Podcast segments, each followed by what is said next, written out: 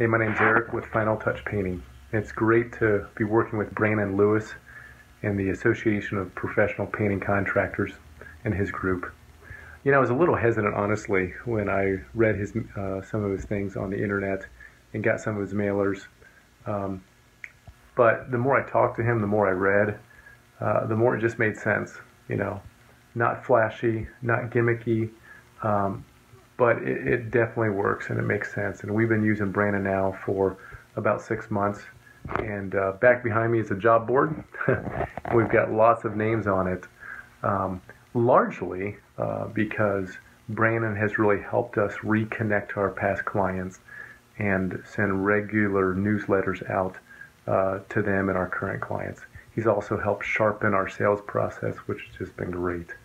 Um, you know, if if I was talking to somebody who was considering, I would say, hey, look, to grow your business, to continue to grow, you're going to have to invest in it. And there have been few things that I have done that have uh, instantly and quickly paid themselves back as much as um, uh, what I've invested with Brandon and his group. So uh, thanks again, Brandon, for all your help.